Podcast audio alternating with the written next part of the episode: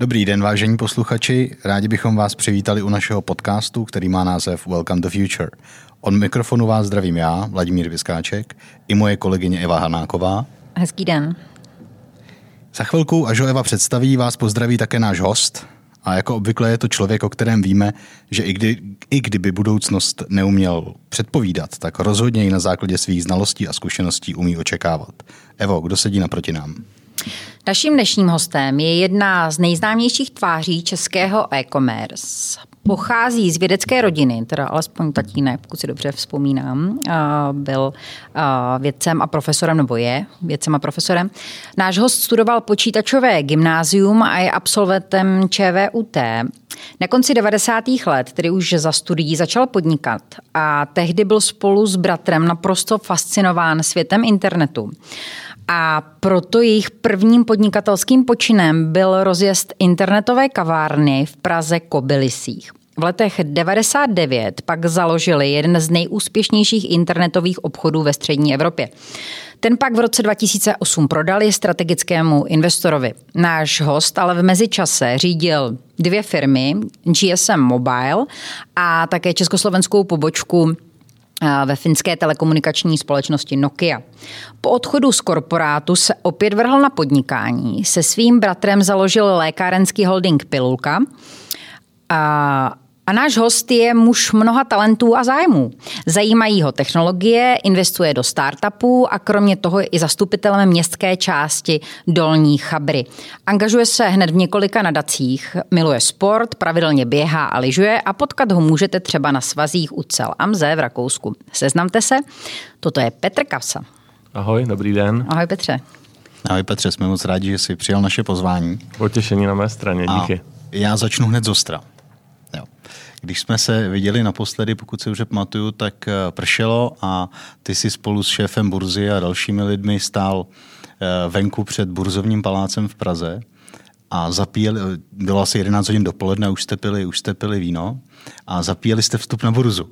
Tak jsme se tam pozdravili a a jako jsem říkal, co tam děláte a ty říkáš, no je ten covid, tak to musíme, musíme to zvonění dělat tady venku. A vlastně byl to den, který odstartoval poměrně, řekněme, ne raketový, ale výrazný růst akcí vaší firmy. A jak jsem říkal, že začnu z ostra jako správný sportovní reportér, očekával si takový vývoj? Tak vývoj zápasu byl hodně dramatický. Ten den, kdy jsme se viděli, o kterém mluvíš, Láďo, tak to bylo, to byl, to ještě nebyl vstup na burzu, ale to bylo ten den, kdy jsme to oznamovali, že, že budeme to I P O připravovat, kdy vlastně tu práci, na který jsme zhruba půl roku předtím pracovali, tak jsme vlastně oznamovali oficiálně novinářům. A byla to vlastně tiskovka, kde jsme byli my jako teda emitent, jako Pilulka, byli tam lidi samozřejmě od poradců, kteří pak tu emisi prodávali, Wooten Company, Patria a další. A byla tam taky samozřejmě Pražská burza, takže to byla takový vlastně sumarizační tiskovka a bylo tam vtipný, že byla venku teda na ulici, což my jsme jí strašně jako chtěli udělat a nelíbily se nám už ty Zoomy a Meety a Teamsy, tak jsme říkali, že by to bylo dobré to udělat fyzicky, ale jakož tam přišlo asi třicet čtyřicet lidí, tak zavřít se někde do zasedačky v té době bylo nemožné, protože to bylo v té době toho největšího lockdownu, někdy tuším září, to bylo září loňský rok, tuším. A to bylo fakt špatný teda v té době. No tak jsem vymysleli takovou, takovou kulišárnu, že Pražská burza v Rybný má podloubí a tak jsme teda nastěhovali pár stolečků a pár lahví vína a pár chlebíčků pod to podloubí a udělali jsme tu tiskovku tam, takže jsme vyndali repráky, mikrofony a, a díky tomu se nám to teda podařilo a byl to start hezký věci, no. A vesele jste mávali na okolo jdoucí, jedním z nich jsem byl také já, ale vrátím se k mé ostré otázce. Očekával jsi tak rychlý růst akcí, vaše, cena vašich akcí se, pokud se nepletu, strojnásobila od té doby? Tak my to máme ve firmě s bráchou rozdělený tak, že já jsem ten konzervativnější a on je ten optimističtější. Takže brácha říká, pořád je to málo a já říkám, že to zase není tak špatný. Jako. Takže, takže očekávali jsme, že to půjde nahoru, to určitě. My jsme tu valuaci, když jsme šli do toho I P O, tak jsme tu valuaci dali relativně nízko. A dneska se teda pohybujeme už relativně vysoko nad jednonásobkem ročních tržeb v té tržní kapitalizaci, takže hodnota Pilulky je dneska někde kolem tři a půl miliardy korun, což je částka, se kterou teda jako asi bych se rouhal, kdybych řekl, že jako akcionář nejsem spokojen. Budete pokračovat v úpisu dalších akcí, nebo už ta částka vám stačí? No tak správná odpověď je jediná, až nám dojdou peníze, to znamená, až přijde nějaký, to je otázka, až přijde nějaký pěkný akviziční cíl, takže určitě, určitě máme v plánu sít do budoucna pro další peníze a netajíme, že zatím jsme vlastně na tom malém trhu, na tom trhu P X Start, což je takový pre-I P O, I P O, jak říkají, jak říkají poradci, a máme samozřejmě ambici se v relativně krátké době dostat na ten hlavní parket pražské burzy, tam, kde jsou ty, tam, kde jsou ty velký hráči, takže ještě musíme pár měsíců makat, ale pak si myslím, že se tam, že se tam dostaneme. Řekni mi jenom v případě kasy, já už jsem zmiňovala v tom CVčku, že vy jste se rozhodli vlastně prodat firmu strategickému investorovi. V případě Pilulky jste se rozhodli jít vlastně úplně obrácenou cestou a schánit peníze na burze. Mě zaujalo v minulosti, mám pocit, že to říkal Roman Staněk, majitel firmy Good Data, který říkal, že I P O je vlastně nejhorší způsob získávání peněz, protože tím tu firmu prodáváš lidem, kteří k ní nemají vztah, kteří na tom nejsou nějakým způsobem zainteresovaní a nerozumí jim. A že jim jde jenom o profit. Řekni mi, proč teď jste se rozhodli právě jít tou cestou a schánět peníze nebo investice na burzu a proč jste nešli tou první cestou jako v případě Kasa tečka cé zet a nesehnali jste si strategického investora? No tak v hlavní, nebo hlavní rozdíl v těch dvou transakcích je, že když jsme pustili strategického investora do kasy, tak jsme tu firmu exitovali. To znamená, už jsme nekoukali na to, co bude v budoucnosti, to už bylo plně v rukách toho investora, to znamená, do toho my už jsme mu nemohli mluvit a my jsme tam šli čistě transakčně. My jsme tu transakci tehdy dělali tak jako takhle rychle, relativně s nějakým souběhem vlastně okolností, protože my už jsme to několikrát říkali, my jsme měli tam investora, což byla tehdy Arca Capital, s nima jsme si nastavili nějaký plán a očekávali jsme, že ten plán za tři měsíce splníme a že budeme tu firmu nějakým způsobem exitovat. No a to, co jsme měli v tom plánu, tak se nám podařilo splnit místo za tři měsíce, za tři roky, se nám to podařilo splnit asi za devět měsíců a přišla nabídka, která odpovídala tomu, co jsme chtěli mít za ty tři roky, takže jsme tu firmu v podstatě prodávali po roce, co jsme tam měli tohoto investora.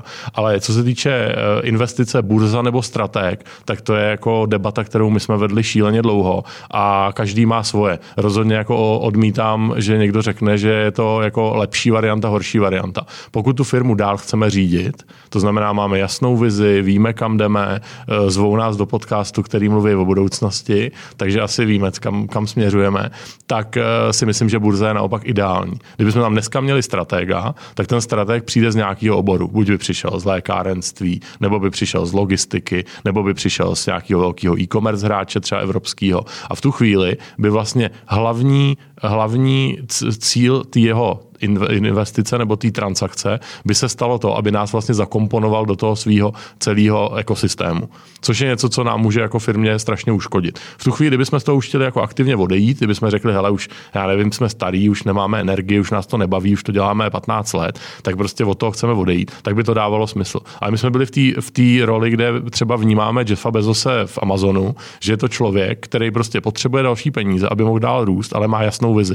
Takže my se na to díváme spíš těma očima Elona Muska nebo, nebo, nebo Bezose, který si na burzu chodí pro peníze, ale chodí si přesně pro ty lidi, kteří tomu jeho biznesu nerozumějí. Já nerozumím Tesla, koupím si akcie Tesly, nerozumím Amazonu, koupím si akcie Amazonu a nechávám jeho, ať tu firmu řídí, ať tí firmě vládne, ať ji posouvá dál. Takže my jsme dneska v této roli, že byť my teda tam máme trošku větší podíl, než má třeba Bezos v Amazonu, ale máme tam s bráchou a s tím a ostatníma founderama něco kolem padesát procent dneska, ale tu firmu jako držíme pevně v rukách, ovládá jenom lidi, kteří jsou jako s náma v té naší skupině, to znamená, ty ostatní jsou v podstatě pasivní finanční investoři, což je jako věc, která nám strašně vyhovuje v tuhle hmm. chvíli. To je přesně ten rozdíl, který zmiňuješ. Strateg má vlastně svůj zájem, kdežto vy chcete zatím sledovat svůj zájem. Oproti tomu, když jste budovali kasu, už jste starší, řekněme, že i zajištěnější, to znamená, je pro tebe Pilulka něco, co chceš držet a rozvíjet dlouhodobě, nebo je to zase přerostý startup, který jednou bude na prodej, ale ještě není ta správná doba osobně? Tak my to máme osobně nastavený asi stejně s bráchou oba. Jedna věc je ta manažerská, jedna ta akcionářská. Kdyby jsme nebyli na té burze, tak jsou ty věci víc spřažený dohromady, protože odejít z té firmy by bylo velmi těžký. To znamená, musel by člověk najít nějakého stratega, musel by najít někoho, kdo to za něj bude třeba pak i řídit a musel by tyhle, tyhle ty kostičky by musel poskládat všechny dohromady. Tím, že dneska ta firma je na burze, tak má danou nějakou valuaci, má daný nějaký corporate governance, je to to nějak nastavený, je to relativně jednoduše financovatelný bankama, má to prostě spoustu výhod a v tu chvíli my, když se za pět, za sedm let třeba rozhodneme, hele, že už nemáme pocit, že té firmě dáváme nejvíc, že bychom třeba našli někoho, kdo to bude řídit líp než my, tak jsme schopní tohle tu transition udělat relativně jednoduše. Takže obě dvě varianty jsou možný. Možná budu akcionářem Pilulky do sedmdesáti, anebo taky za deset let přijde někdo, kdo prostě řekne, hele, stáhněte to z té burzy, já to celý vykoupím, prostě udělá se nějaký, udělá se nějaký, nějaký buyout ven a, a ta firma skončí v rukách třeba nějakého strategického investora a všichni na tom hezky vyděláme. Obě, oba scénáře si myslím, že jsou možný a v tuhle chvíli asi nemá cenu vůbec jako takhle spekulovat, protože si myslím, že to je daleko, tenhle krok. Jasně. Ještě možná poslední z té burze. Mě, mě zaujalo česká burza obecně, burzy ani v okolí nepociťují teďka nějaký velký příliv emitentů, velký příliv I P Os. Vy jste vlastně tam šli, šli jste navíc ne na hlavní trh, ale na ten menší, který je docela regulovaný. Jsou tady tam jako trošku obtížné se pohybovat. To znamená, chtělo to i kus odvahy z mého pohledu. Tvoje vysvětlení, protože jsi prošel tím procesem, než se ty akcie upíší, než se udělá governance. Proč české startupy vaší velikosti nebo i třeba trochu menší velikosti nevyužívají kapitálový trhy, ale radši hledají ty strategie? Co myslíš?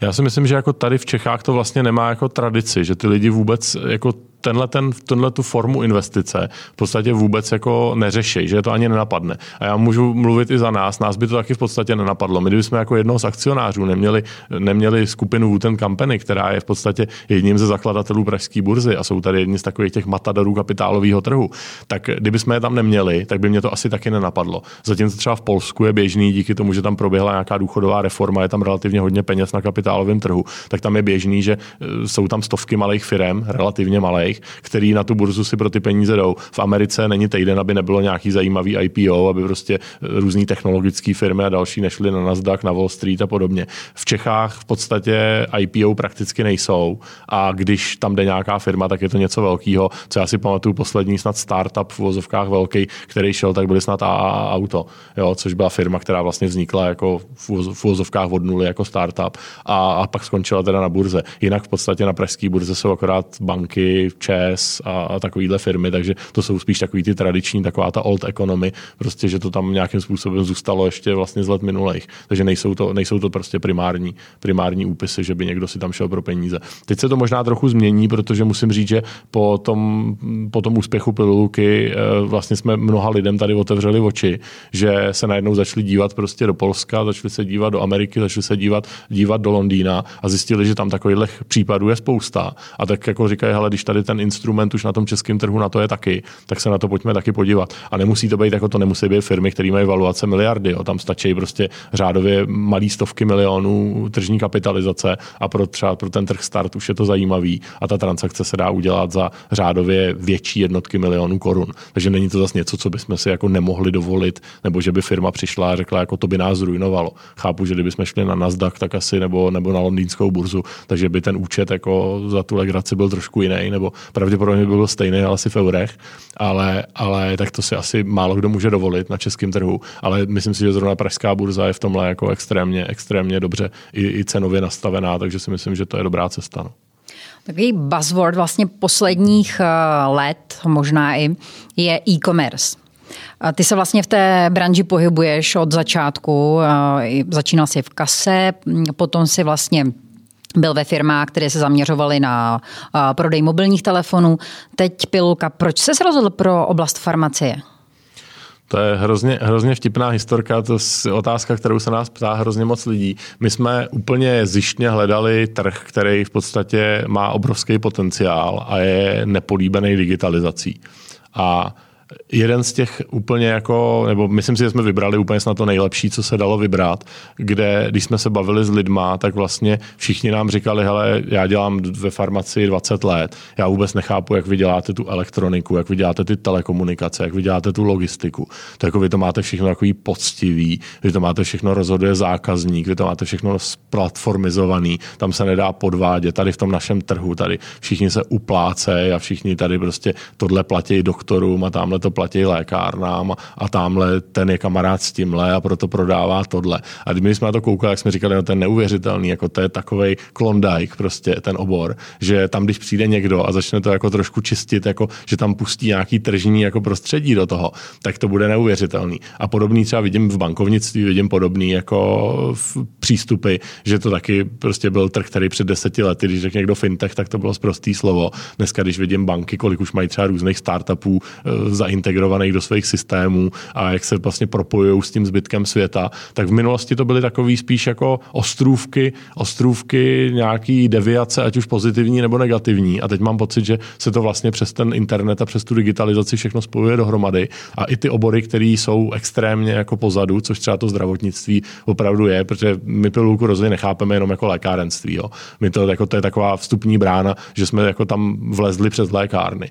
Ale když se tady jako máme bavit o budoucnosti, tak ten náš cíl je úplně jako někde jinde a o sto, sto koňských dílek dál. My chceme jít daleko blíž k těm bílým plášťům. My chceme z těch čísel a z těch dat a z toho zákaznického chování, který máme, tak chceme samozřejmě zjišťovat spoustu věcí, které pak pomůžou ty lidi léčit, pomůžou předcházet různým nemocem a tak dále. Proto spouštíme produkty jako, já nevím, teď jsme minulý týden pustili Pilulka Fit, což je lojalitní program. Všichni dávají furt body do lojalitních programů za nákupy. My jsme řekli ne, my nebudeme zákazníky bonifikovat za to, že u nás utrácejí peníze. My je budeme bonifikovat za to, že se hejbou. Takže od teďka už máte od minulého týdne, když si zaktivujete aplikaci naší, tak dostáváte lojalitní body za to, že chodíte. Nachodíte dvacet tisíc kroků, dostanete větší slevu. To je prostě náš přístup, protože my těm lidem chceme říct, že je důležitější, aby se o sebe starali, než aby u nás utratili o tři stovky víc. A prostě tomu věříme, že to má i nějaký sociální rozměr a, a to, je, to je to, kam směřujeme. Ale tohle je blíž vlastně to, co zmiňuješ, tak to je jako vlastně cesta blíž k zákazníkům. A ty jsi zmiňoval blíž k bílým plášťům, tak teď máš na mysli co? No, protože ono se to spojuje. Jo. Dneska třeba taková krásná, krásná, krásná situace, která je, jde člověk doktorovi na prohlídku a ten doktor se ho začne prvních deset minut, se ho akorát vyptá, jako a kolik vážíte a kouříte a pijete a jaký máte tep a jak spíte. Já si říkám, Hergot, proč se mě na to ten doktor ptá, když nosím na ruce už deset let chytrý hodinky. Všechno to mám stažený. Takže stačilo, abych, abych jednou kliknul, takhle tomu doktorovi vyjede report a on okamžitě uvidí přesně to, co potřebuje vědět. A z domněnkologie se rázem stává něco jako faktického. Když si člověk srovná, jak se lidi dneska starají o lidský tělo a srovná si to, jak se stará o svoje auto člověk, tak prostě auto víme, kdy bude prohlídka, kdy vyměním destičky, kdy vyměním volej, už mě tady svolávají, že mají chybu v softwaru, přehrajte si software v navigaci, přehrajte si software v airbagu. Prostě tam máme jako tisíc čidel, furt nás někdo někam volá, svolává a něco chce, něco chce opravovat. A kdo se stará jako o naše tělo? Kdy vám naposledy někdo volal, kdy, máte, kdy vám končí očkování na tetanus? Když vám zrovna nezavolá ta sestřička od svého obvoďáka, mluvím o devadesát procent lidí, jo, tak si tak ani neví člověk, že má propadlou tetanovku. Tak to zjistí, že v parku pokouše pes, že není očkovaný. Jo. Takže tohle jsou věci, které jako pro, tohle to my tam vnímáme jako tu výzvu do budoucna. A jo. Už tom něco jako vymýšlíte? Jo, jo, tak, tak my už těch projektů, který na tomhle pracují, máme spoustu. Jako to, to, že máme spoustu z nich zatím v šuplíku a připravujeme, potřebujeme jako nějaký, mít nějakou pozici na tom trhu, aby jsme tyhle věci mohli začít spouštět. Ale věřte, že jako brzy, brzy se toho dočkáte. Tak celé jistě to není nahrání naše softwaru do nějakého čipu v našem těle, že? Ne, to si myslím, že ještě ne. Já jsem zmiňovala ještě, když jsme se bavili o té, o té e-commerce, ty jsi tady už říkal dvě jména, a to Elon Musk a Jeff Bezos. Kdo je podle tebe guru e-commerce? Tak celosvětově asi, asi, asi Amazon, Jeff Bezos, no, tam asi není jako, ta, ta jeho pozice je absolutně neotřesitelná. Byť dneska většina zisku Amazonu samozřejmě není generovaná e-commerce, ale je generovaná těma cloudovýma službama, to znamená těma, těma mašinkama, na kterých vlastně ta e-commerce pak celá běhá. Ale v, myslím si, že on je asi takový jako braný, že je takový stělesnění, stělesnění e-commerce. Na druhé straně je otázka definice vůbec e-commerce. My, když jsme to začínali v tom roce devatenáct set devadesát osm, když jsme si koupili ten první batoh na záda a začali vozit ty CDčka po Praze, tak to bylo úplně něco jiného. Takže to bylo opravdu jako, říkejme tomu, internetový objednávkový systém. Jo? Neříkejme tomu e-shop a e-commerce. To bylo opravdu jako, že se dal v podstatě ceník na web a pak se s tím nějak jako zkoušelo, zkoušelo uspokojit toho zákazníka na základě toho ceníku. Ale a v čem je to teď dál? To by mě zajímalo. Teď je to dál v tom, že co jsou úplně jiné technologie. Dneska už v podstatě v té době jsme vlastně řešili ten obchod a kolem toho obchodu se stavěli nějaký jako opravdu webové stránky a nějaký základní logistický řešení. Dneska Pilulka už v podstatě je softwarová nebo technologická firma, která vlastně skládá různý řešení, to znamená marketingové oddělení. Zase jako vlastně nic nevytváří, že by sami něco jako extra programovali. Oni v podstatě poskládávají služby, protože dneska jako se nedá v podstatě už nic jako vymýšlet svýho, protože vždycky narazíte na někoho, kdo už to má líp hotový a dělá to líp. Jo. Takže takhle si nakoupíte od někoho platební bránu, tady si od někoho nakoupíte bidovací systém na marketing, tady máte nějaký Google seznamy a další, který pro vás zajišťují pak tu exekutivu a koupíte si logistický systémy a teď jde jenom o to udělat tu, tu execution takovou, aby prostě ta, ta cesta toho zákazníka byla co nejlepší. Takže v podstatě dívat se na to pořád očima toho zákazníka a skládat mu ty služby, aby ta cesta, jak, jak říká klasické pravidlo, dokonalý produkt není ten, ke kterému, kde člověk nemá už co přidat, ale ten, kde už není co odebrat. Takže to je to v podstatě, o co my se dneska snažíme, aby ta zákaznická cesta byla opravdu co nejjednodušší, aby ten člověk prostě, prostě prošel přesně tím, co potřebuje a, a aby na konci byl spokojenější, než byl na začátku. No. Dobře, já možná předběhnu, ale přeci jenom ty jsi říkal, co byla e-commerce, jezdili jste na základě toho, že si někdo objednal produkt na kole a dováželi, dováželi klávesnice. Teď vlastně, jak popisuješ, je to je to součet nějakých dokonalých řešení, které se ideálně poskládají a vlastně nabídnou k využití. Co to bude za tři, za pět, za osm let? Jakou roli v tom bude hrát třeba logistika? Tak logistika, si, my osobně si myslíme, že logistika je absolutní alfa omega, ta, jako ta last mile delivery, to je to, co, bude, co je vlastně největší differentiator celý e-commerce. Dneska není problém si objednat odkudkoliv ze světa cokoliv, ale je rozdíl, jestli si to objednám a mám to za čtvrt hodiny před barákem někde v nějaký skříni, nebo jestli mi to do dvou hodin přiveze Pilulka auto, tak z toho mám nějaký zážitek. Když si to objednám z Číny a čekám na to měsíc, tak z toho mám úplně jiný zážitek a jsou věci, na které můžu měsíc počkat. A jsou věci, na které naopak měsíc čekat nechci a chci je mít do hodiny nebo ideálně do čtvrt hodiny. Takže tohle si myslím, že budoucnost jako e-commerce se posune určitě tímhletím způsobem, že ty lidi budou náročnější.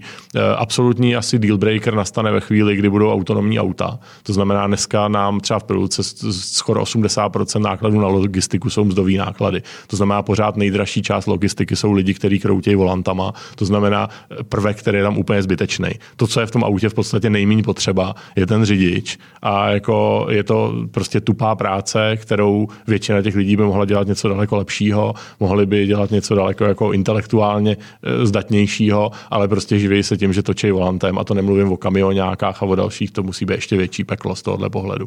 Takže jako, když se na to dívám z pohledu jako seberealizace životní těch lidí. Takže si myslím, že se to posune obrovsky tam, že víc toho nahradí ty stroje, víc toho nahradí pak nějaká artificial intelligence a dneska už vidíme, jak, jak roste třeba v těch urbanizovaných oblastech, jak roste ten počet objednávek, tak už ty cesty jsou samozřejmě strašně efektivní. To znamená, to auto dneska už neobjíždí celou Prahu, ale my už třeba na, na Prahu těch aut máme třeba dvanáct, patnáct. To znamená, každá, každý to auto vlastně objíždí několikrát za den, třeba jenom jednu čtvrť. Jo, a tím, že už tam chodí těch objednávek dostatek, tak se to dá už dělat tímhletím způsobem. Spustili jsme Pilulka auto v Brně, spustili jsme Hradec Králové, Pardubice. To jsou prostě místa, kde před rokem by to ještě nebylo možné. Dneska už se dostáváme na tu hranu, že i tyhle relativně menší města jsme schopní, jsme schopní tímhle způsobem obsluhovat. A to si myslím, že a to se bavím o nás jako o relativně malé firmě. O firmě, která v té e-commerce dělá na českém trhu něco přes jedna celá čtyři miliardy v tom vlastním, vlastním obchodě v, v České republice. Takže z tohohle pohledu si myslím, že jako když pak sečtu pár takových hráčů, jako jsme my dohromady, tak už ta jako economy of scale začne vycházet úplně jinak. Takže tohle si myslím, že bude budoucnost e-commerce a pak samozřejmě se to bude propojovat do různých technologií dalších. My, když se bavíme, že operujeme na tom lékárenském trhu, tak pro nás je tam třeba obrovská výzva, jsou receptové léky, vůbec jako, aby ty lidi se k těm lékům dostali rychle, aby se dostali k těm správným, aby pokud možno je mohli zaplatit prostě digitálně, aby nemuseli třeba fyzicky do té lékárny a tak dále. To jsou v České republice se ročně vydá devadesát milionů receptů, jo, pro představu. Že to je jako nějakých devadesát milionů transakcí, které už dneska proběhnou v podstatě elektronicky. Protože dneska se to předepisuje už všechno přes centrální externí úložiště. Takže tohle jsou věci, které jako jsou naprosto fascinující a posouvají vlastně tu digitalizaci dál a opravdu dneska už jako i ta osmdesátiletá babička je zvyklá, že jí od toho pana doktora přijde ta es em eska, ve který je ten elektronický recept a už tam nemá jako žádný muří nohy a žádný názvy léků, ale má tam v podstatě datovou větu, která odkazuje do nějakého centrálního úložiště a z toho centrálního úložiště si vytáhne tu informaci. Takže to je pro mě něco jako, až se do tohohle nasadí ještě blockchainy a další věci, tak si myslím, že to bude něco, co zase posune úplně, úplně o mílový kroky tenhle ten celou, celou tuhletu industrii dál, ale to už jako tady teďka vymýšlíme nějaký vize, který ale já třeba beru, že jsou jako naprosto reální a jako mně to jako vize v podstatě nepřipadá, mně to připadá už, že to je jenom, že to je realita, která jenom ještě není technicky dotažená, aby fungovala. Máš dron?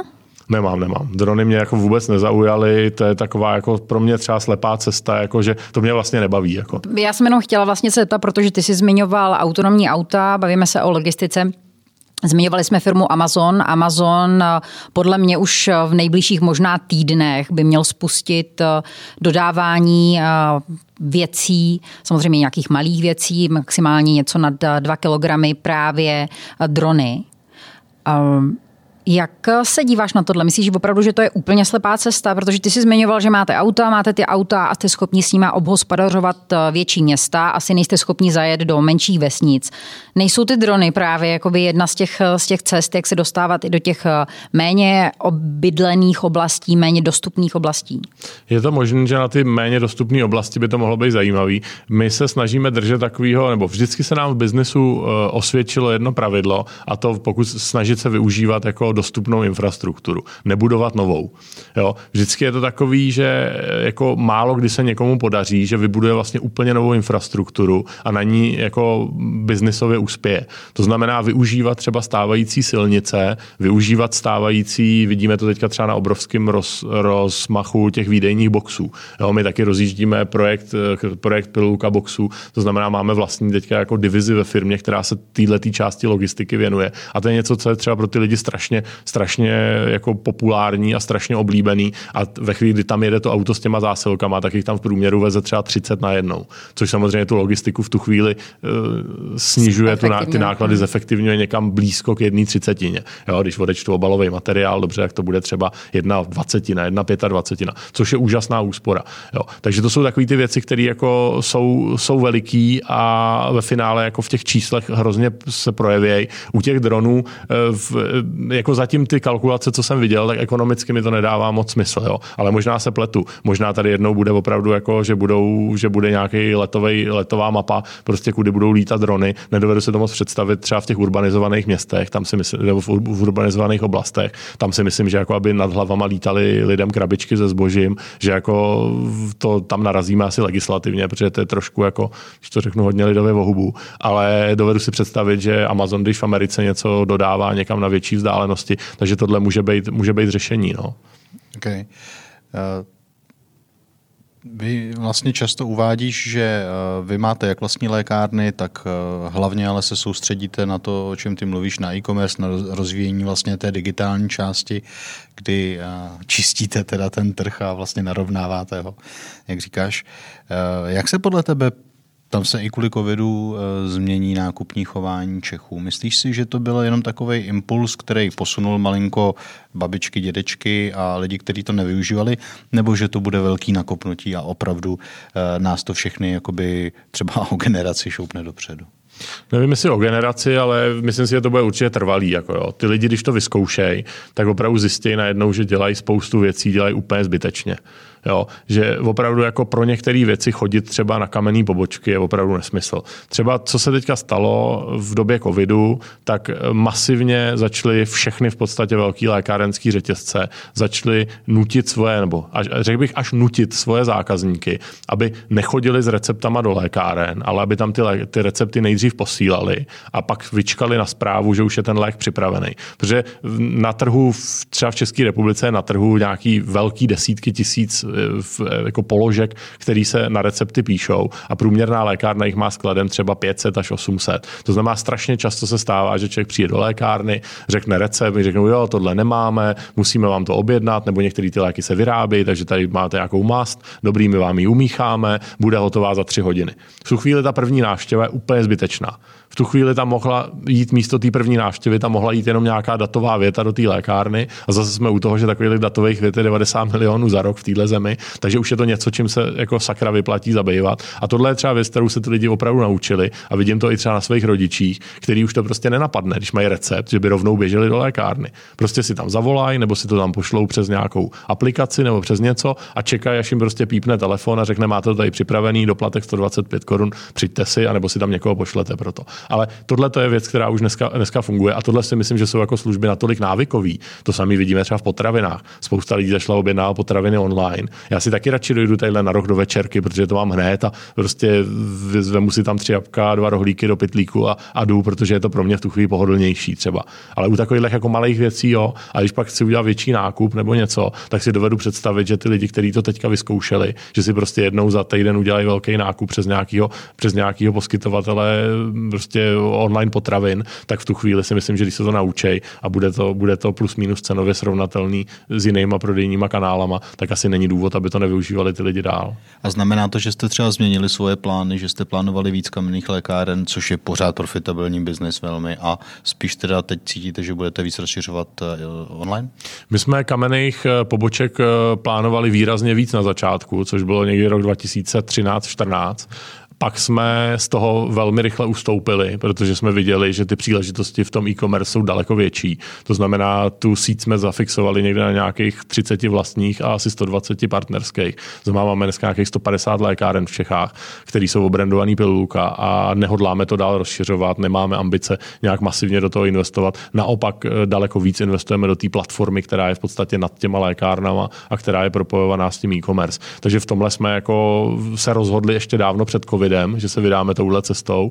A co se teda stalo teďka určitě jako v, díky covidu, tak nás to akcelerovalo v té elektronické části natolik, že my jsme vlastně teďka o rok zkrátili, zkrátili, nebo o rok jsme vlastně uspíšili plány. Když jsme šli v tom říjnu na tu burzu, tak jsme dávali nějaký plány na rok dva tisíce dvacet jedna, nějaký na rok dva tisíce dvacet dva a tak dále. A vlastně teďka, popr- teďka když jsme zveřejňovali výsledky za první kvartál letošního roku, tak v podstatě jsme přeplnili lehce plány prvního kvartálu roku dva tisíce dvacet dva. Takže jsme vlastně vlastně o rok přeskočili, jsme vlastně rok dvacet jedna díky tomu, že přišel covid a že ty lidi se opravdu nahrnuli, nahrnuli do toho online masivně, což samozřejmě se nebude už opakovat dál, takže to byl nějaký jednorázový skok. Ale nemyslíme si, jako zatím ty čísla vypadají, že není důvod, aby, i když se to trochu rozvolní, tak není důvod, že by ty lidi jako to začali řešit jinak. To jsou podle mě to jsou takový ty návykové věci, že když se člověk naučí platit platební kartou, tak už se k penězům prostě vracet nechce.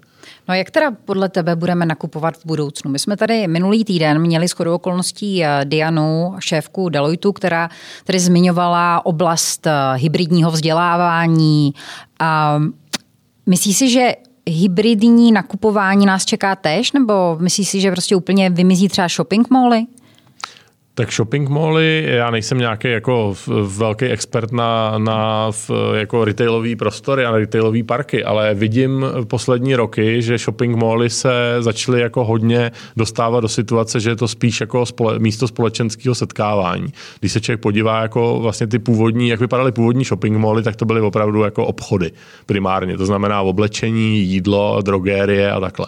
Dneska, když člověk vidí ty, ty shopping mally některý, tak už tam výrazně převládají služby. To znamená, v každém je deset kaváren, v každém je pošta, je tam lékárna, jsou tam přesně tyhle ty jako víc vlastně služební, služební provozy než obchodní provozy a myslím si, že je to naprosto logický. Ty lidi tam budou podle mě spíš chodit opravdu, že tam bude dobrá restaurace nebo že tam bude dobrá kavárna, že si tam dají kafe a bude to třeba navázaný na nějaký, jako tadyhle my třeba sedíme na Harfě, tak, tak to tam vidíme naproti. Teď teda poslední rok díky covidu je trošku atypický nebo hodně atypický a vidíme to tam, že v podstatě ty lidi tam chodí jako víc trávit čas, než by chodili nakupovat. To znamená, dají si tam ve Starbucksu nebo v Kostě kafe, koupí si tam něco jako drobného, co potřebujou, koupí si tam džus ve Frutissimu a podobně, ale jako není to o tom, že by tam šli jako nakupovat a, a odcházeli ověšený pěti, pěti velkýma nákupníma taškama. Takže myslím si, že ty shopping mally se spíš jako stanou takovýma jako palácema setkávání lidí, než že by se tam dělali nějaký velikánský transakce, že by tam jako se točily miliony v obchodech. Jasně. Pojďme teďka trochu k plánům, ty už to naznačil, k plánům Pilulky, ne, tak co se týče financí nebo přeplňování možná podstřelených business caseů, ale Ty jsi říkal, že jste si chladně zhodnotili oblast, kam vstoupit. Vstoupili jste do farmacie, ale farmacie pro vás není cíl. Je to možná nějaká digitalizace části zdravotnického biznesu. Zdravotnictví je vlastně, když se podívám na sektory, asi nejméně digitalizovaná oblast vůbec, jako, která u nás minimálně v Česku je. Často ty procesy a často i ti lidé, kteří tam pracují, ty jsi zmiňoval toho lékaře, který se tě ptá, jaký máš tép a jestli spíš, tak vlastně umyslně, nebo ne umyslně, ale nic se nepodí k tomu, jít dopředu, zůstávají prostě v devadesátých letech, kdy mají ten počítač, kam napíšou tu, tu zprávu, kterou pak vytisknou. Možná budeš chtít zmínit, možná nebudeš chtít zmínit konkrétní věc, ale které jsou oblasti, na které se koukáš ve zdravotnictví, které si říkají, jo, tohle to dává smysl, tohle je udělatelný, tohle bude profitabilní, tímhle směrem se můžeme vydat? Tak samozřejmě se na to díváme od těch, řekněme, jednodušších, jednodušších kategorií. Tím hlavním vlastně posláním pilulky do budoucna by mělo být obecně zlepšovat lidem život. To znamená, aby my na to jdeme vlastně z té retailové části. To zní hodně marketingově. To zní hodně marketingově a zní to marketingově, protože je to primárně zaměřený na zákazníka. To znamená, není to, že bychom šli s nějakou bé dvě bé službou za doktorama, že bychom šli za majitelema poliklinik, že bychom šli za zdravotní pojišťovnou. To jdeme vlastně až v druhý řadě. V té první řadě je to opravdu primárně marketingový směrem k zákazníkovi. To znamená, říkáme tomu zákazníkovi, jak se má chovat. To znamená, když půjdeš k tomu doktorovi, tak si připrav tyhle ty informace, protože na základě toho on tě bude schopen lépe vyšetřit. Když máš pocit, že s tebou něco není v pořádku, tak je dobrý si pořídit chytrý hodinky a měřit si, jak spíš, podívat se na nějaký vývoj a už z toho se dá hledat, co odečíst. Dneska je tady na trhu spousta zařízení, které měří od cukru přes tepovou frekvenci, přes okysličování krve. To jsou dneska jako gadgety, které stojí řádově sto koruny až malý tisíce korun. Jo? A tyhle ty věci, když se pospojují dohromady, tak už je to ten první krok k tomu, že opravdu to můžu dostat do nějaký třeba lékařské zprávy, můžu to dostat jako nějaký podklad pro další vyšetření a pro většinu lidí to může mít obrovskou hodnotu v tu chvíli, ale jenom se s tím nepracuje. Takže tohle je taková, to řekněte, to jsou takový ty první vrátka jako tímhletím směrem. No a pak samozřejmě se dají brát jednotlivý, jednotlivý třeba diagnózy, které jsou zjednoduší, ať už je to prostě diabetes a podobně. A tam se dá samozřejmě těm pacientům nabídnout něco navíc. To znamená, tam se jim dá nabídnout ve spolupráci, ať už je to s lékařem nebo ve spolupráci s pojišťovnou, se jim dá nabídnout něco, co pro ně bude mít zase nějaký další benefit. Dneska, když se člověk podívá do prezentací třeba zdravotních pojišťoven, a nemyslím jenom v Čechách, my se díváme hodně třeba i do západní Evropy, díváme se i do Asie, do Ameriky na některé věci, tak jsou projekty, které na tohleto stavějí a většinou to vzejde třeba z nějaký farmaceutické firmy, která v daném industrii dlouhodobě funguje a chce zvýšit třeba účinek svých léků. Dneska je třeba, málo se to zná, málo se to ví, ale dneska jsou třeba e, projekty, které e, e, rostou pod hlavičkou e, farmaceutických firem a jsou kombinace třeba chemický farma, jako chemických léků v kombinaci třeba s aplikacemi, se softwarem. To znamená, že jako je hezký, že člověk bere nějaký léky, ale třeba ta léčba je třeba o sto procent účinnější ve chvíli, kdy se člověk k tomu ještě nějak chová. A to, jak se chová, ho může řídit nějaká aplikace. To znamená, ber tyto léky, ale ještě musíš denně nachodit deset tisíc kroků, ještě musíš si denně, já nevím, zvážit a změřit si tyhle ty veličiny a podle toho, jak ti ty veličiny vyjdou, tak třeba upravit jídelníček. A v tu chvíli se opak takhle sečte dohromady, tak se najednou zjistí, že jako účinek té léčby může být klidně dvojnásobný. A to jsou věci, které nás na tom hrozně fascinují, že tam vidíme tu budoucnost. Protože lidi, spousta lidí, myslím si, že většinová společnost to bere tak, že prostě léky jsou prostě prášek, který do sebe strčím a mám vystaráno. Pan doktor mi řekl, tohle berte třikrát denně, lékárník mi to potvrdil, že je to tak správně, dobrý, tak to třikrát denně zobnu a mám pocit, že jsem vyléčený. Prd, tím akorát řeším důsledek. Na příčinu jsem ještě vůbec nešach. To, že jsem tlustej, to je důsledek. Já musím udělat něco pro to, abych nebyl tlustej. Můžu si dát pilulky na hubnutí, to můžu, ale jako tím asi nevyřeším, nebo když to vyřeším, tak maximálně krátkodobě. Takže tohle si myslím, že je největší výzva, jako, která ve zdravotnictví je před náma, aby ty lidi prostě fungovali tímhletím způsobem. Ale stejně se asi, pokud budete chtít jít tímhletím směrem, nevyhnete nějaký intenzivnější spolupráci buď s nějakou zdravotní pojišťovnou nebo s nějakým lékařem, možná s nějakým majitelem klinik. Je to uvažování, který je někde v budoucnu u vás? Určitě, určitě tímhle směrem uvažujeme. Myslím si, že se tomu přesně nevyhneme. Ať chceme nebo nechceme, tak tam určitě skončíme, protože pokud to má mít efekt a jako my ty cíle máme veliký, takže chceme, aby to ten efekt mělo, tak určitě tam skončíme. Určitě nezůstaneme jako u lékárny a u lékárníka. Určitě budeme muset jít dál. Asi byste se tomu rádi vyhnuli, ale nevyhnete, přesně tak. Jenom možná poslední věc k tomu, jak já to chápu a ty příklady jsou vidět ze světa, tak tohle je hlavně role zdravotní pojišťovny nebo státu, který by měl být motivovaný k tomu, aby prostě nevyhazal obrovský peníze vlastně za to, že řeší následky nějakých nemocí, kterým lidé mohou předcházet. Cítí i přesto tam biznis, že, že ta interakce se státem třeba jako vaše nebo nějakého vašeho partnera může být jako realistická do nějaké dohledné doby? Tak část je, část je interakce se státem, ale to je víceméně to, řekněme, to státní zdravotní pojištění. Ale pak je vedle toho ještě separé celý sektor lidí, kteří se o to zdraví starají a starají se o něj komerčně. Fitko nikomu pojišťovna neplatí, trenéra na atletiku nikomu pojišťovna neplatí a je tam spousta věcí, to, že někdo jede prostě do lázní nebo někam, tak to většinou pojišťovna taky mu třeba neplatí. Takže to jsou, to jsou, je tam spousta úkonů, kde ty lidi se sami o to zdraví starají a tam samozřejmě vidíme, jsou obory, kde je to jednodušší, kde jsou ty lidi na to zvyklí, jak říkají zubaři, jsme jeden z oborů, kde lidi už se naučili vytahovat peněženku z kapsy, jsou obory, kde se to lidi nenaučili. Takže jako tam ještě samozřejmě jako tam čekají, jako státe, postarej se a faktura jde na pojišťovnu. To jako určitě, takže tam to samozřejmě bude těžší. Ale jsou obory, kde je to lehčí a kde ty lidi už jsou zvyklí dneska za to platit a vlastně uvědomujou si díky tomu, že platěj, tak si uvědomujou, že by mohli platit míň a mohli za to dostat víc. Takže jako tenhle ten jako řekněme tržní přístup v tomhle případě, který je samozřejmě jde ruku v ruce i s tou efektivitou té zdravotní péče, tak je samozřejmě hrozně milej, když člověk jako ušetří peníze a ještě se na konci dne necítí líp a, a má prostě lepší život. No. Možná se pojďme vrátit k té paralele kasa tečka cé zet a Pilulka.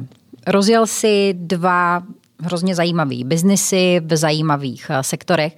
Kdybys to měl porovnat, když si v devadesátém devátém rozjížděl s bráchou kasu a teď před osmi, devíti lety si rozjížděli, jste znovu s bratem rozjížděli Pilulku. Jak moc se to lišilo? Bylo to v něčem pro tebe jednodušší, protože zase jako obojí dvojí v podstatě je oblast e-commerce. Nebo jestli můžeš říct, jaký největší chyby si třeba, nebo jste udělali v případě rozjezdu kasy, který jste se teď vyvarovali v případě Pilulky? To je super otázka. To bylo úplně jako to je úplně něco jiného. To byl úplně jiný jako životní příběh a ty lidi vlastně byť jsou stejný, jako máme stejný rodný čísla a stejně se jmenujeme a máme stejný datum narození, tak jsme úplně jako jiní lidi, než jsme to dělali tehdy. Jo. To je opravdu to je jako generační posun. Jako že jste byli dřív ranaři větší? Ne, ne, ne, trh se vyvinul, my jsme se vyvinuli, zákazníci se vyvinuli, to je opravdu úplně jako jiný. Já vždycky tohle vždycky, když někdo hodnotí třeba dějiny zpětně, tak říkám, vždycky dějiny se nedají hodnotit zpětně jako. Musíme se na ně dívat jako očima té doby. A tohle to já vnímám jako podobně a kasa to už jsou pro mě jako v podstatě dějiny. To už je opravdu dneska kolik, dvacet pět let, co jsme to začínali. A to je opravdu, ten svět byl úplně jiný. A ta firma, ten asi úplně největší rozdíl, když bych bral jako s pohledem z té firmy, tak ten největší rozdíl je, že kasa vznikla naprosto živelně. To znamená, vzniklo to od toho, že nás bavili nás počítače, bavil nás internet, bavil nás biznis, bavili nás prostě CDčka, počítače, periférie k počítačům a nějak z toho to vzniklo a pak jsme kolem toho vlastně jsme to jako oplácali biznisem. A teďka, teďka v, a když jsme to oplácali na jedna celá pět miliardy, tak jsme to prodali. A teďka jsme v té pilulce úplně obráceně. To znamená, v té pilulce jsme naopak začali tím, že jsme si připravili finanční plán. Řekli jsme, budeme potřebovat, já nevím, po roce budeme potřebovat padesát milionů korun. Seženem je? Seženem, super. Budeme potřebovat sto padesát zaměstnanců. Seženem je? No, seženem. Kde? A úplně prostě obráceně. To bylo stavěné od začátku jako biznis. My jsme do tohohle ušli jako řekněme jako zkušený biznismeni, zatímco kasa bylo jako živnostníci, který něco baví a přerostlo jim to ve firmu. Takže to je úplně jako ne, ty, ty, tyhle ty dva příběhy se vlastně nedají vůbec srovnávat. Jediný, co je v nich společný, jsme fakt jako my s bráchou, že nám to spolu takhle jako funguje perfektně, že jsme oba srdcaři, že to, co děláme, milujeme a je to v tom vidět, že do toho dáváme prostě to srdce a tu energii a dáváme jí do toho asi o trochu víc než ty ostatní, tak proto to děláme trochu líp než ty ostatní. Ale jinak jako ty dva příběhy jsou fakt každý má úplně, úplně jako svoje, svoje story. Uh, ještě když zůstaneme u toho rozdílu mezi teda pro tebe historickou záležitostí, což je kasa tečka cé zet a uh, aktuální pilulkou, tak když se na to podíváme uh, pohledem ekonomickým, tak uh, řekni mi, za jak dlouho jste utržili první miliardu v případě kasy a za jak dlouho v případě pilulky? Ta doba, jak je rychlejší, zrychlilo se i tady tohle? No, největší rozdíl je, že průměrná položka na pilulce stojí sto dvacet korun a průměrná položka na kase stála čtyři tisíce osm set korun. Takže to se nedá úplně srovnávat. Dali by se, dá se to srovnávat přes, ta tržba asi není úplně podstatná, dá se to srovnávat třeba přes ty zaměstnance, což je takový to, jako taková ta metrika, že člověk jako je schopen si uvědomit, jak je ta firma zhruba, zhruba velká, protože ta tržba je opravdu ovlivněná tím zbožím, kterým to člověk plní, což není v e-commerce úplně jako tak, takový rozdíl, jestli člověk obslouží zákazníka jako dodá mu celá skon, anebo jestli ho obslouží a dodá mu plazmovou televizi, tak ty procesy jsou v mnoha případech jako naprosto totožný. Byť v tržbově je to úplně někde jinde. Ale, to, ale v, asi v, v té době, kdy jsme dělali kasu, tak jsme jako to dělali daleko víc, tak jako na koleně všechno. Neměli jsme na to taky tolik peněz, neměli jsme tolik zkušeností. Ono se vždycky jako, on člověk vždycky si pak zpětně to hodnotí a říká si, kdybych tady zainvestoval třeba víc do tohohle. To je hezký, ale to je stejný jako když si člověk dneska řekne, kdybych si v devadesátých koupil tři činžáky na Vinohradech. No a měli jste na ně někdo z vás? Já ne. Jo, a bylo by to super, jako vydělali byste na tom desetinásobek všichni.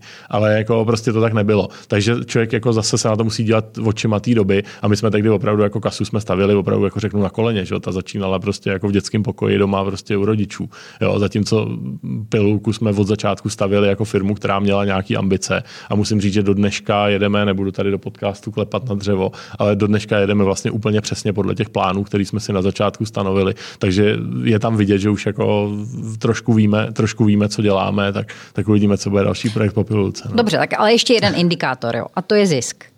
Tak um, ty si nám zmiňoval předtím, než jsme začínali, že Pilulka je v zisku. Uh,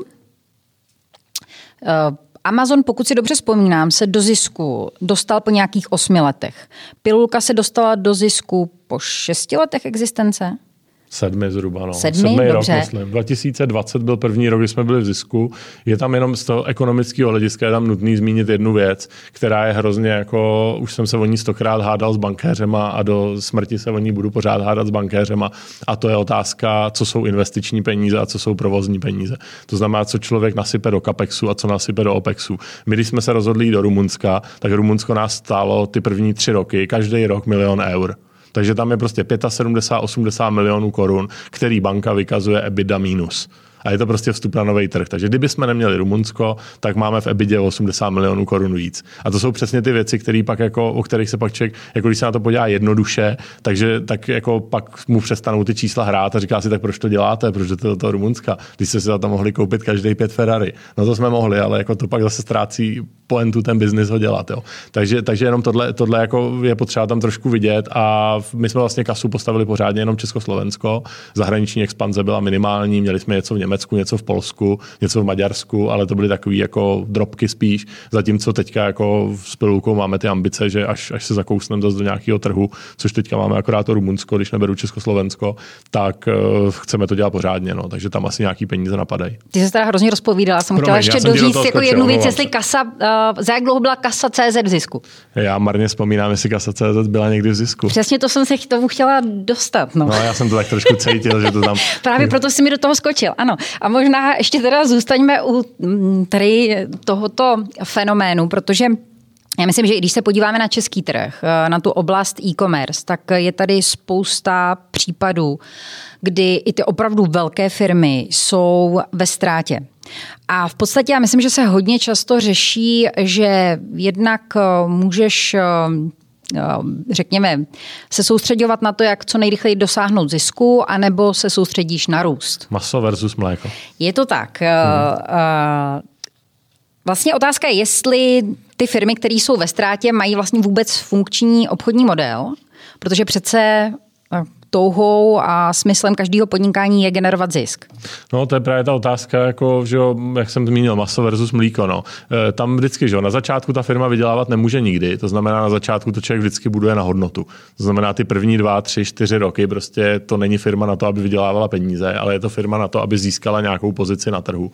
A pak samozřejmě to, co my jsme teďka udělali v Pilulce a jako daří se nám to a zase máme to v těch našich plánech, tak je prostě nějaký ten, řekněme, pátý, šestý rok. Já bych ani neříkal, že to jsou roky, je to to na rovinu, je to, nám to vychází někde prostě kolem půl miliardy korun na tom trhu. To znamená, když člověk dotáhne tu firmu někam kolem půl miliardy plus na jednom trhu, tu e-commerce, tak by to mělo začít vydělávat, když to dělá dobře. Pokud to nevydělává, pokud je tady firma, která dělá tržby tři miliardy a nejsou schopní být v černých číslech, mm. tak je to problém. Ale zmínil jsem zase předtím to Rumunsko a může to být daný tím, že prostě i přesto, že už jsou takhle veliký, že už mají obrat v řádech miliard, tak stejně chtějí pořád dramaticky růst a pak to dává smysl. Pak jako se ten, pak se dá ten zisk zajistit pouze tak, že, že začnou přelejvat v účetnictví mezi, mezi kapexama a opexama a tím si ho jako ebidově namalujou, což samozřejmě je jenom otázka prvního tadyhle vstupu otázka na burzu a, a auditu a, a podobných věcí, takže pak, až se rozhodnou jít na burzu jako my, tak, tak jim to ten auditor z toho zase takhle všechno vyháže zpátky a řekne, udělejte si tam na to opravný položky a, a ahoj. Takže to, jako, to není moc cesta, to můžeme takhle balamutit maximálně jako ne, neznalé investory, ale ne, neznalí investory. A v jednu chvíli by se mělo stát, prostě, že ta daná země by měla vždycky se překlopit do zisku. Takže my už dneska máme po osmi letech Čechy a po sedmi letech Slovensko, obě dvě tyhle pobočky jsou bezpečně ziskový. Naopak Rumunsko se pouštělo listopad dva tisíce osmnáct, takže to teďka oslavilo dva roky na Vánoce a tam naopak ještě v zisku nejsme. Tam prostě máme velikost, tam letos uděláme nějakých řádově sto milionů korun tržeb a na sto milionech se ještě opravdu nedá vydělat. To znamená, ta strategie taky může být a často bývá, ještě se k tomu asi dostaneme, protože nás zajímá tvůj názor, ale může být, že já chci po nějaké době, jak říkáš půl miliardě, po pěti, šesti letech generovat nějaký zisk, dvacet milionů korun, něco takového, nebo ne, já porostu, já budu otvírat jednu zem za druhou, udělám z toho opravdu jako tak významnou firmu, že to někdo koupí časem za obrovskou částku, bude to třeba globální hráč číslo jedna. Vy teda touhletou cestou, že všechno budete reinvestovat, že budete chodit si na burzu pro další a další peníze, abyste se stali nějakým jako významným regionálním hráčem, úplně nepůjdete? V tuhle chvíli jdeme kombinací. To znamená, chceme ukázat investorům, že umíme tu firmu překlopit do zisku. Mm-hmm. To znamená, na těch trzích, jako je třeba ta Česká republika, pro nás ten domovský trh, tak na těch chceme jednoznačně ukázat, že umíme vydělávat peníze. Okay.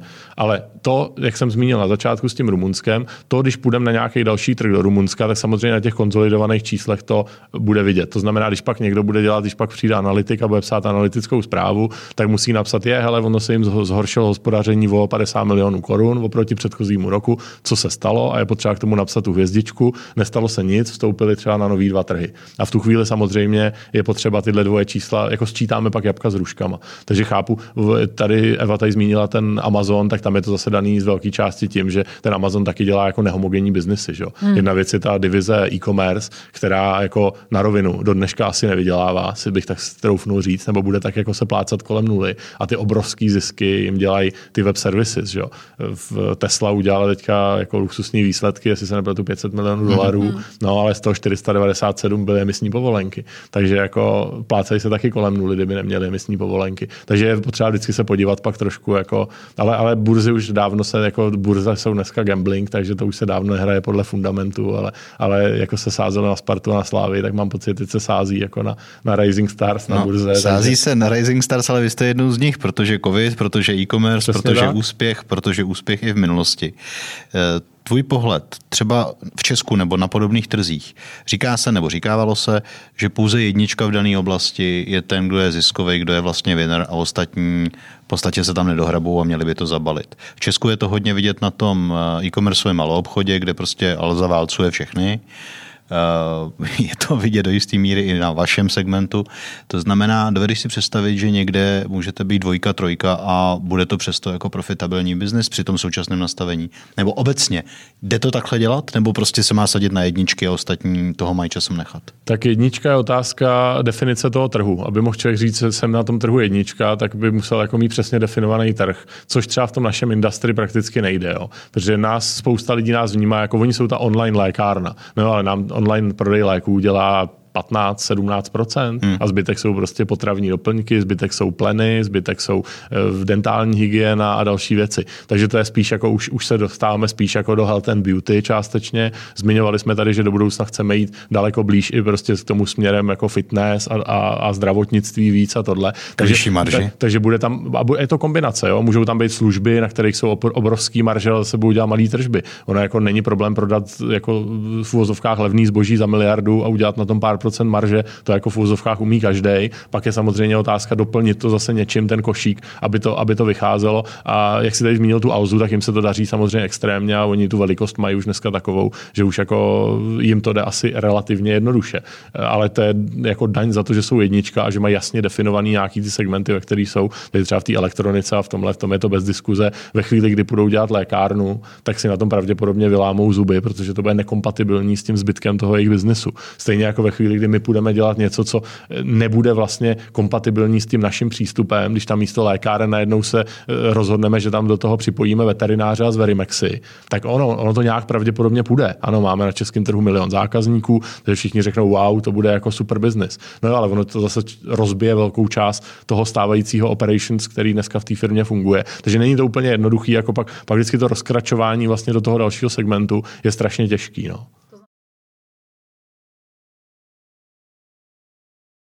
Nechcete. To určitě ne, to určitě ne. Tom... Ano.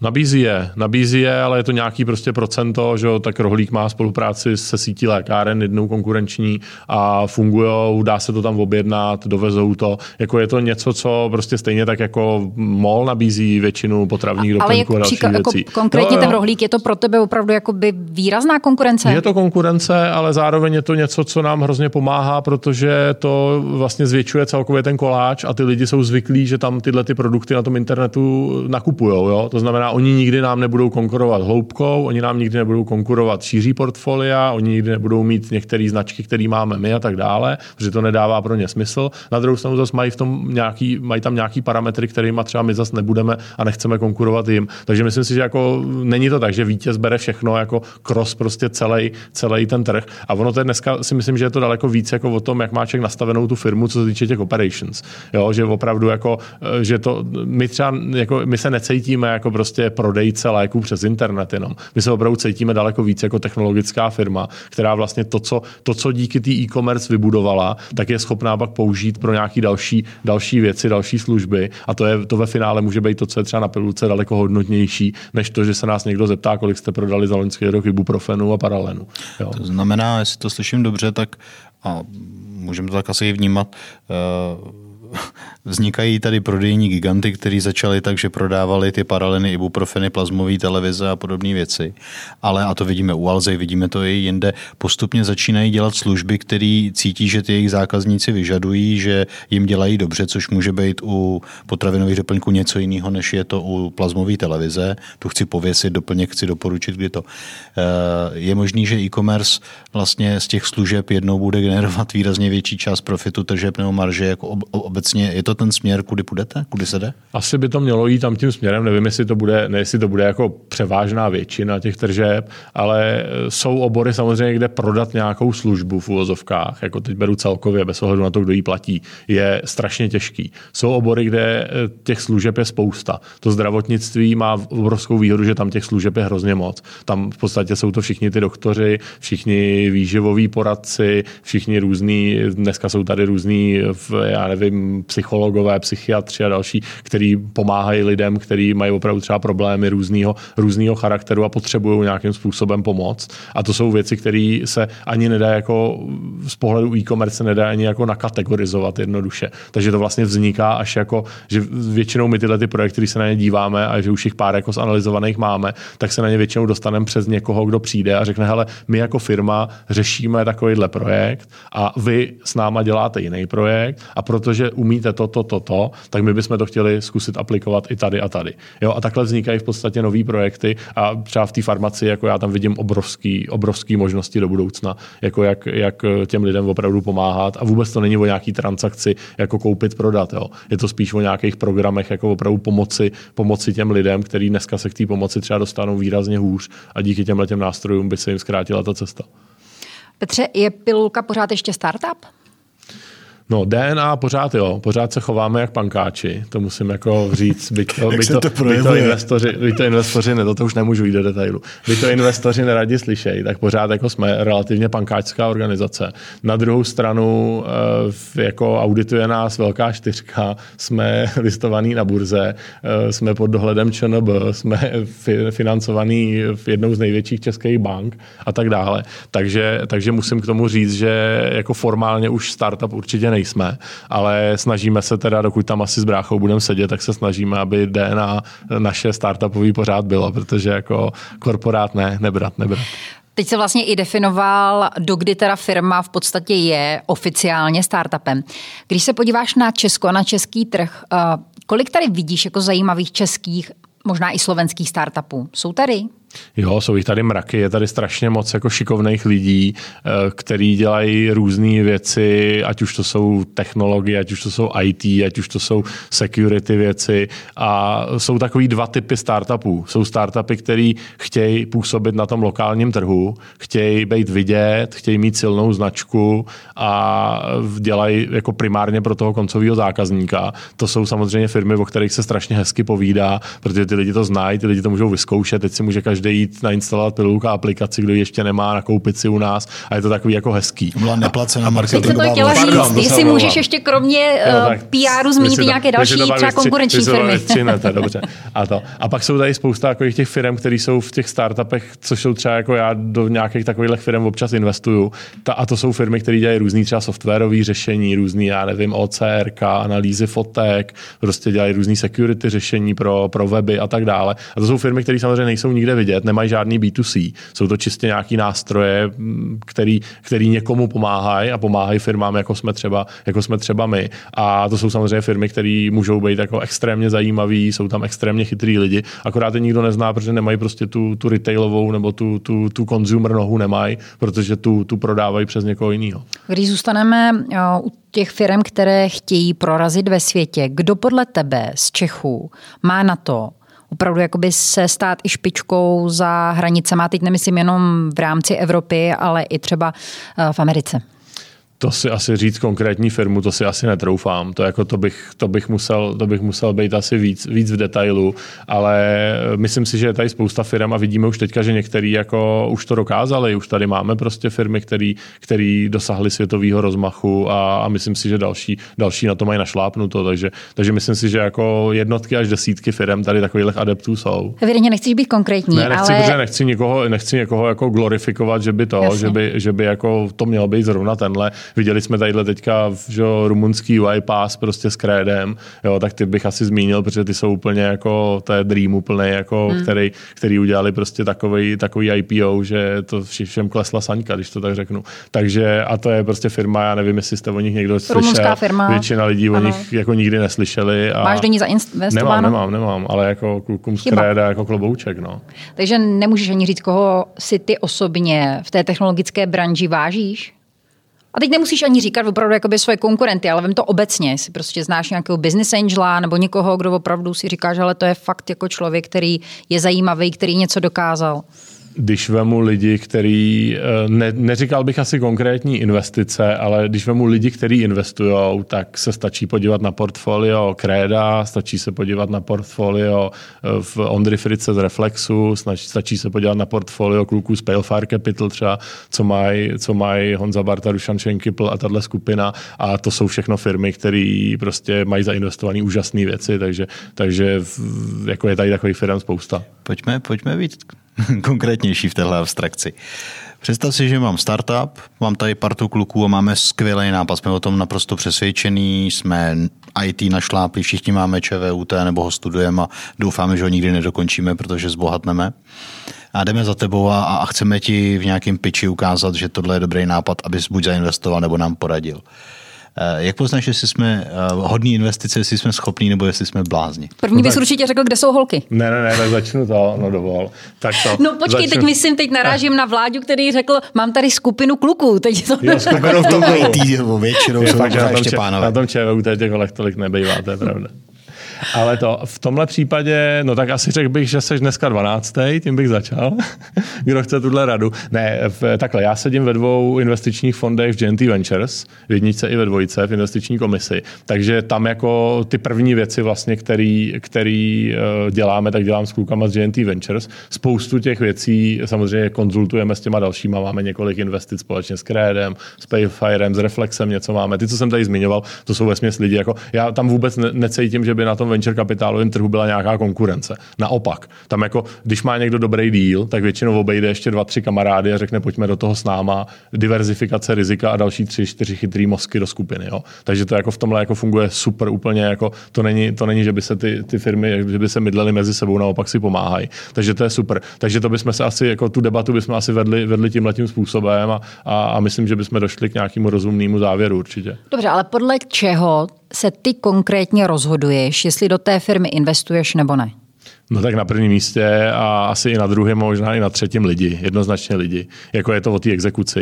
E, geniálních nápadů jsem viděl miliony a uspěli vždycky ty, kdo do toho dají to srdíčko a trochu víc té energie. Podívejte se na ty naše tady obchodníky s jídlem online, podívejte se na ty obchodníky s těma lékama online, e, podívejme se na x dalších, prostě ty lidi, kteří to dělají, dělají jako, kteří do toho dají trochu víc než ty ostatní, tak to si myslím, že jako to takhle funguje. Je to prostě o lidech, je to o té exekuci. To ostatní už se dá většinou koupit za peníze, najměte si externí lidi, externí firmy, ale prostě ty foundři jsou hrozně důležitý, aby, aby opravdu za to jako položili život za tu firmu.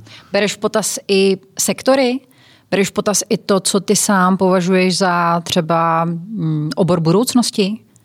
Tak jsou obory, které jako považuji, že nedávají smysl. Jak říká jeden, jeden, můj, jeden můj oblíbený investor, říká, když mi někdo nabídne síť čerpacích stanic na Brněnsku, víme, o tom mluvíme asi, tak v žádném případě, i kdyby vydělávala sto milionů ročně, tak ji kupovat nebudu, tak se teda k Václavovi Novákovi tímto připojuju, taky bych do toho neinvestoval. A to. A takže jako jsou sektory, do kterých bych neinvestoval. Jako jo. A můj první zaměstnavatel byla společnost benzina, jo. Tak jenom, aby, aby někdo neřekl, že mám nějakou negativní, nějaké stopy. Že, že mám nějakou negativní stopu jako k petrolejářským firmám. Naopak, velmi, velmi pozitivní, ale to, ale tak prostě si člověk řekne, že, že to jsou obory opravdu, do kterých jako nemá, nemá asi cenu investovat, protože by mě to nebavilo prostě, jo, ale jinak velmi často se stane, že v nějakém oboru začnete a někam to pak switchnete úplně jinak, jo, podívejte se, já nevím, příklad, chcete furt konkrétní příklad, jak se podívejte hmm. na Twisto třeba. Jo, ta firma začínala vlastně úplně jinak, podívejte se na super vyexitovaný vy brand Embassy. Ty firmy začínaly s nějakým produktem, během dvou, tří, čtyř let ten produkt přivohnuli někam úplně jinam, ale využili chytrý lidi, chytrý technologie, byli flexibilní a já když jsem prezentoval výsledky za loňský rok, tak jsem říkal, loňský rok jednoznačně ukázal, že už nebudou vítězit ty nejsilnější a největší. Budou vítězit ty, kteří se nejrychleji přizpůsobí. A ta digitalizace přes k tomuhle jde. Tady je šance prostě, že klidně tady může někdo do deseti let převálcovat velké banky, když přijde s nějakým enginem, který nahradí velkou část té banky a pak ty peníze už můžou být jenom komodita. Takže vlastně ta banka už nebude ten palác, který bude sedět na těch cihlách zlata, ale bude to naopak nějaký softwarový engine, který mu může už konkurovat třeba kdekdo a může to být klidně někdo úplně z jiné země. A, takže myslím si, že ta flexibilita bude v tomhle jako do budoucna hlavní karta. A kdyby se podíval na svoje portfolio nebo potenciální portfolio, je tam vůbec něco, co není digitální? No určitě. Občas si koupím nějakou nemovitost. Dobře, vyjma nemovitostí? Uh, přemýšlím. Asi ne, no. Asi dělám jenom věci, kterým aspoň trošku rozumím a to jsou ty baráky a ty, a ty technologie. Nic jiného, asi do ničeho jiného se nehrnu, takže asi jiný, jiný investice v mém portfoliu nenajdete, to je pravda. Um. Pojďme možná se dostat už k nějakému závěrečnému okruhu otázek.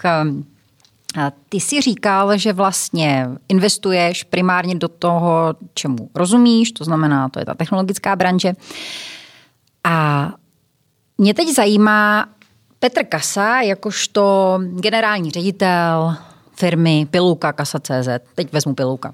Ta, pankáč. Ta, pankáč, ano. Ale trochu, trochu pankáč. Ta tech branže je opravdu jakoby typická tím, že často, když se podíváš na ty otce zakladatele, tak jsou to většinou opravdu lidi, kteří jsou geniální, ale kteří často postrádají empatii. Jo? Teď mám na mysli to, že nevím, Steve Jobs vyhazoval lidi, když si měli ve výtahu, nebo uh, Jeff Bezos, tak uh, někteří zaměstnanci o něm říkali, jako, že šéf má chytl rapla, když měl prostě nějaké svoje, uh, svoje problémy a, a, a potřeboval něco vyřešit okamžitě.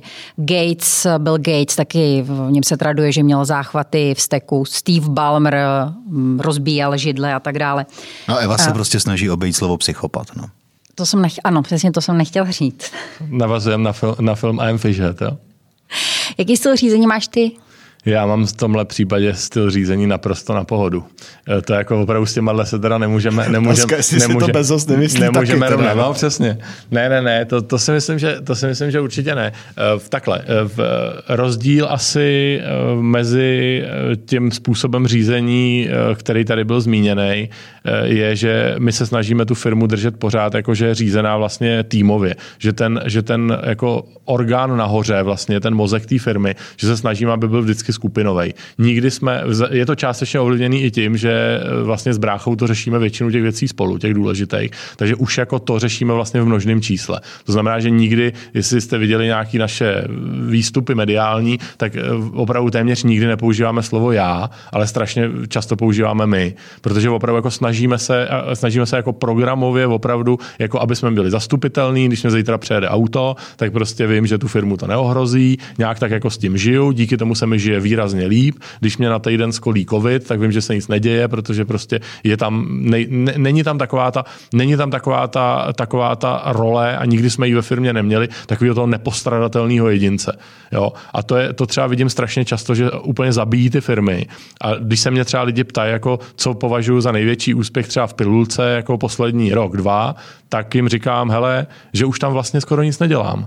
Že už jako na všechno jsou tam lidi, kteří to dělají pravděpodobně líp než já a proto třeba ten minulý rok jsem si fakt jako užil tu burzu a mohl jsem tomu věnovat tolik času, kolik jsem tomu věnoval. Udělal jsem možná padesát manažerských prezentací, znám tady snad všechny portfolio manažery v České republice a všichni lidi, všechny lidi, kteří se motají kolem burzy a kdybych v Pilulce dvanáct hodin denně musel od rána do večera makat na operativě, tak bych si tohle nemohl nikdy dovolit. Takže tohle je takový jako tohle vnímám, že asi něco, co děláme jako s bráchou relativně dobře, ale naučili jsme se to taky až časem. Když bychom to srovnali s dřívějškem, tak jako když jsme, když jsme dělali kasu, tak jsme ho takhle určitě neměli. Jako jo. Naopak, to jsme vrtali do všeho, mikromanagement. Musí podle mě se tohle to se musí člověk naučit. Mě v tomhle třeba hrozně moc dala Nokia, kde jsem prostě si sedm let ochutnal korporát a ono to bylo teda takový korporát. Já jsem dělal šéfa Československa, což byla jako local sales unit o třiceti lidech. Jo. Takže oni občas lidi si představují Nokia, že to mělo sto dvacet tisíc zaměstnanců. To sice mělo, ale jako já jsem s tou velkou Nokií neměl v podstatě nic společného.